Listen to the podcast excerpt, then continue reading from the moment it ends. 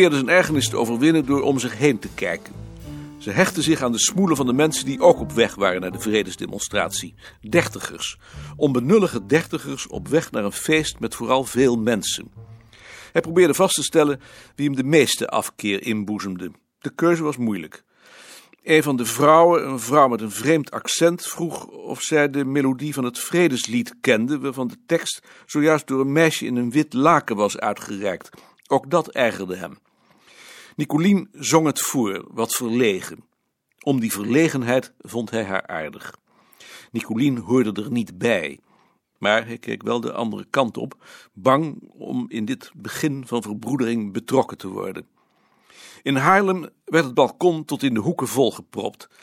Twee jongens waren op de grond gaan zitten en namen de ruimte van drie of vier anderen in, maar daar trokken ze zich niets van aan. Een olifantachtig meisje dat juist was binnengekomen, had vijf oorbellen en hangertjes boven elkaar in haar oren laten maken, wenkbrauwen verwijderd, oogkassen blauw.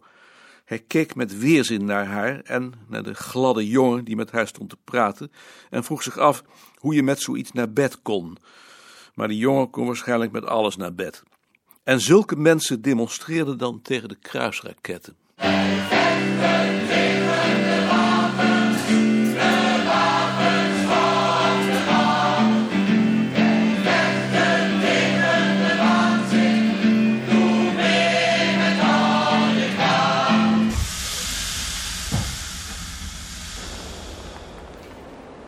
Het kostte enige moeite om in Leiden tegen de stroom in de trein weer uit te komen. Nicolien was daar al vanaf Heemstede mee bezig. Ze zullen het wel gek vinden. Gewoon uitleggen dat we Toosje gaan ophalen omdat Flap overleden is. Ze lachte er nauwelijks om. Daarvoor vond ze de situatie te moeilijk. Op het perron wilde ze wachten tot de trein weg was. Een soort eresaluut. Hij schikte zich daar met moeite in. Zoveel weerzin hadden zijn medepassagiers bij hem wakker geroepen. Bovendien had hij hoofdpijn gekregen. Hij was bek af, alsof hij al urenlang in touw was. De trein bleef lang staan.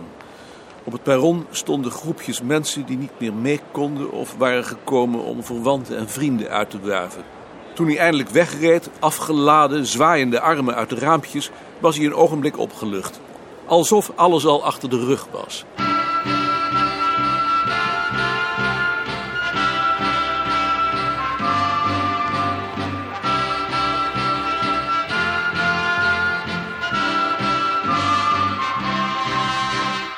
Vinden jullie dat het mee kan gaan? Ik kan toch een paar aspirintjes nemen? Of vinden jullie dat dat niet kan, met 38,3? Als je je maar dik aankleedt. Wat vinden jullie? Zal ik mijn transistorradio meenemen? Geef eens. Is wel verdomd zwaar. Maar die draag jij dan toch? Tuurlijk. Ik dacht dat alleen Surinamers zulke dingen hadden. Zal ik hem dan maar thuis laten? Omdat ik geen Surinamer ben. Nee, omdat hij zo zwaar is. Ben je gek? Ik ben toch niet van koek?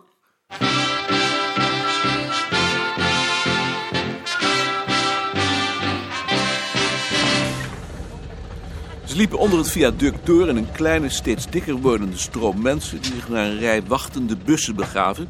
Eerst een bus voor rolstoelhouders, een blauwe bus. Daarachter een lange rij crèmekleurige bussen.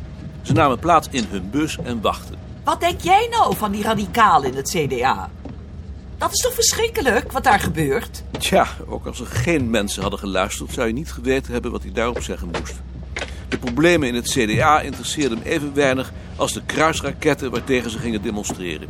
Als er iets was wat hem bewoog, was het zijn afkeer van een proleet als Reagan en van een aantal Nederlandse proleten, maar dat was een manier van denken die aan Toosje niet besteed was.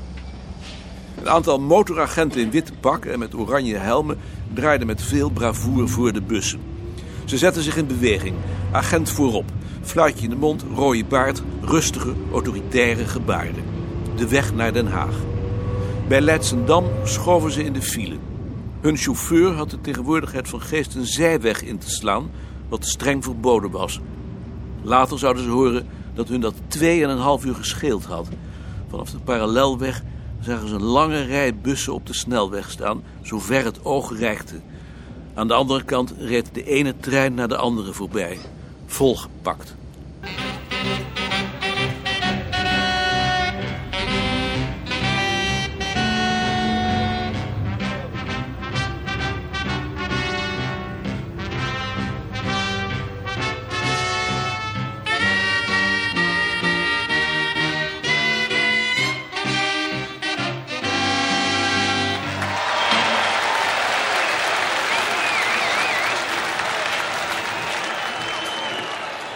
De Brinkhorstlaan.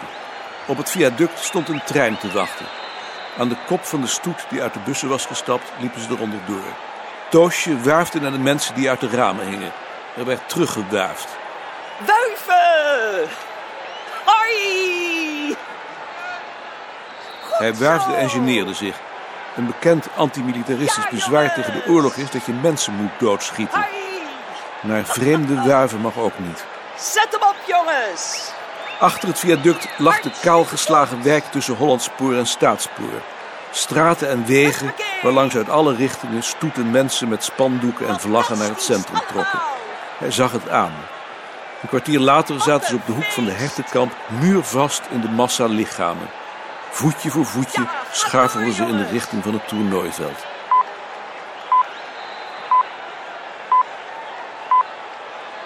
Het is 10 uur, Radio Nieuwsdienst verzorgd door het ANP. Op het Centraal Station in Den Haag komen sinds een uur een gestage stroom demonstranten aan voor de betoging tegen kernwapens. De spoorwegen melden dat de treinen uit Amsterdam zo vol zijn dat reizigers op de stations na Haarlem soms op de perrons moeten achterblijven. De politie van Den Haag zegt dat inmiddels ook de eerste bussen in Den Haag zijn aangekomen. Die bussen krijgen wel het advies de speciaal aangegeven routes te volgen, anders worden ze teruggestuurd, aldus de politie. Wat zeggen ze? Ik kan niet verstaan, de batterijen zijn niet zo best meer. Toosje sprak iedereen aan. Hij kon zich nergens bergen. Het ging langzaam.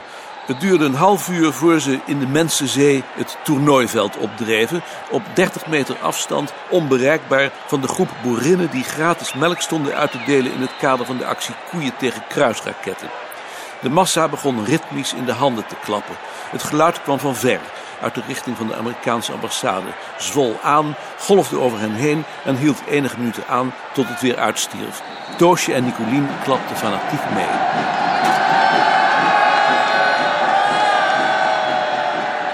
Voortschuifelend in de menigte zag hij niet meer dan honderd mensen, maar toen hij op een vluchtheuvel stapte, zag hij dat het zo doorging tot aan de gevels van de huizen en naar voren en naar achteren, zover hij kon kijken.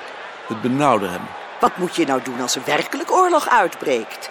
Zijn jullie daar niet bang voor? Je zou toch eigenlijk een pil moeten hebben? Vind je niet dat ze die moesten uitdelen? Ja, ik begrijp wel dat daar ook weer problemen aan verbonden zijn, maar je moet toch iets doen? Die afschuwelijke pijnen die je dan moet lijden. Zijn jullie daar niet bang voor?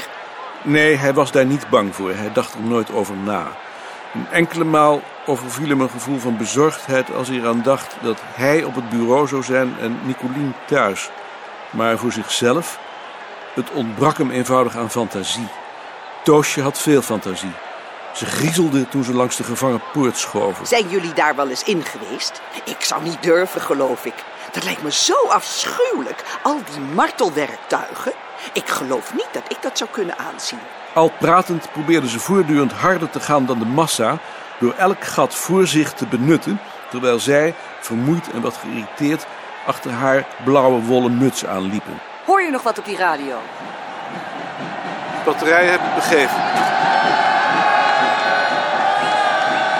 Stel je voor dat er nu oorlog uitbrak. Hé, hey, jasses! Je zou de paniek meemaken. Ik moet er niet aan denken. Nee, daar wil ik niet aan denken. Kijk, vrouw Dreesman is open. Daar kunnen we batterijen kopen.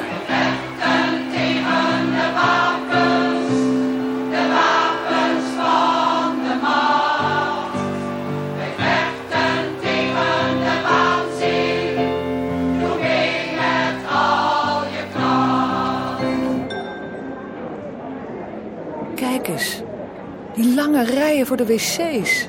De afdeling batterijen. Waar is de afdeling batterijen? Kunt u mij zeggen waar ik de afdeling batterijen kan vinden? Niemand wist het. Hij wist al lang dat je zoiets op eigen kracht moet vinden. Toen ze daarin tenslotte geslaagd waren, wilden ze dat de juffrouw achter de kassa, een oliedom opgeverfd meisje van in de twintig, ze erin zette. Omdat de lunchroom overvol was, verlieten ze Vorm Dreesman weer door de achterdeur.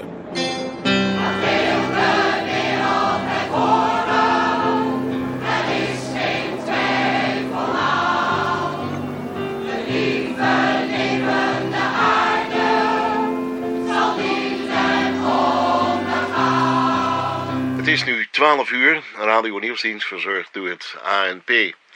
Vanuit de Haagse stations komen steeds meer betogers Den Haag binnen. Op CS moeten de mensen soms een poos wachten voor ze de stationshal uit kunnen. Buiten Den Haag staan files, auto's en bussen. Op de vluchtstrook tussen Ipenburg en Leidsendam stond in de vluchtstrook een muziekband te spelen, band te spelen, band te spelen om de wachtenden bezig te houden. Ja, ik vraag me zo langzamerhand af waar het nou gezellig is. Het Malieveld, het Zuiderpark park of hier langs de snelweg. Want die hele berm is gevuld met allemaal zingende en dansende mensen. Ik sta hier bij een Turkse groep die dansen en eh, muziek maken. Ook door de Venusstraat trok een stoet demonstranten op. De koffietent op de Kalvermarkt was gesloten. Voor de ingang van de boterwaag speelde een popgroep. Het was een oorverdovend lawaai. Ze liepen eromheen omdat volgens Toosje ook een achteringang was. Maar daar stonden in de steeg alleen plassende mannen. Teruggekomen bij de popgroep glipten ze achter hen om naar binnen.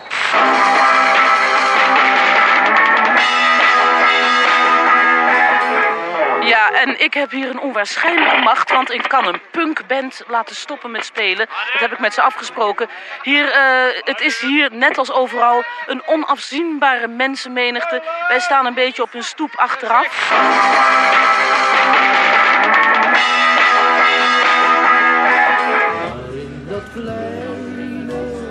Vanaf hun plaats zagen ze de mensen onder hun spandoeken gestaag langschuiven.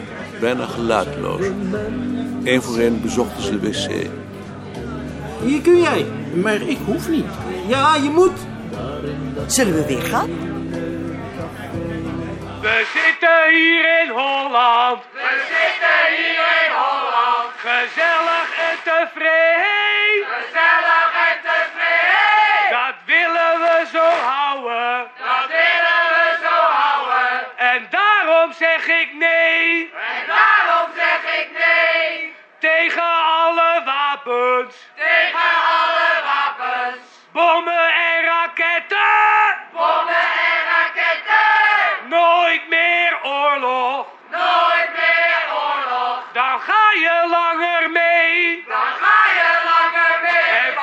Yeah.